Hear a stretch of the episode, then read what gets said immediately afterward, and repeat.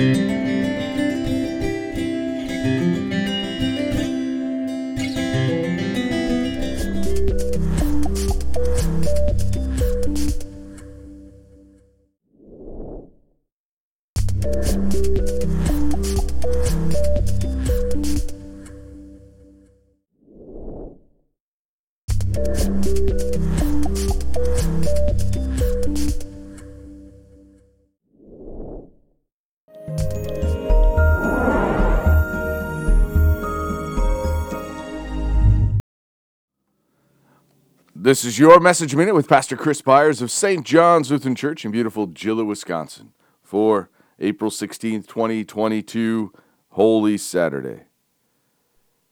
The end of all things is at hand, therefore be self controlled and sober minded for the sake of your prayers. Above all, keep loving one another earnestly, since love covers a multitude of sins. 1 Peter 4, verses 7 through 8. In the darkness of the tomb, our Lord sits on this day, prior to his resurrection.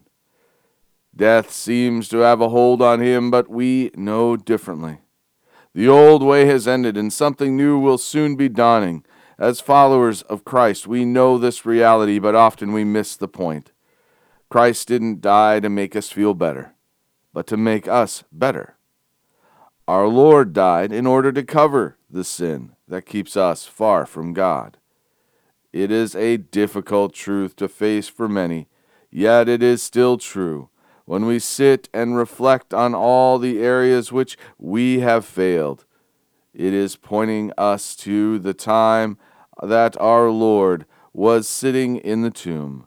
For many, it was a hopeless time, since no one returns from the tomb. Oh, wait, what about Lazarus?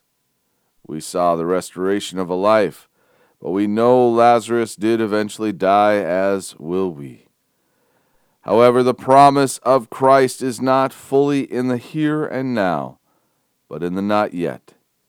The same is true with us in faith.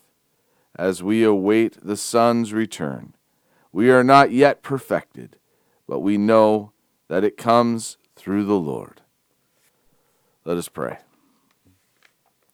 I thank you, my heavenly Father, through Jesus Christ, your dear Son, that you have kept me this night from all harm and danger, and I ask you to protect me this day also from sin and every evil, that in all I do today I may please you.